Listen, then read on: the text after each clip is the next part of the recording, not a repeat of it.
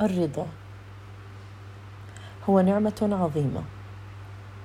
بعض الأشخاص يعتقدون بأن الرضا هو مناف للطموح هو ليس كذلك.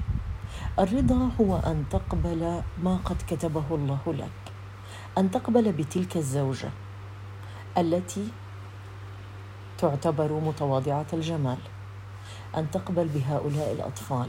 أن تقبل بذلك العمل.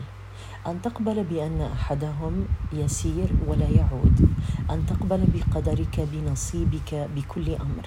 تخيل لو أن الرجل أو المرأة كانت لا تقبل بالشريك ولم يكن لديها الرضا.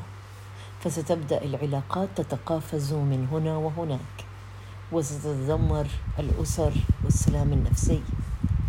الرضا مهم دائما. من الجميل أن ترضى بما قد قسمه الله لك لأن ذلك نعمة كبيرة. صباح الخير.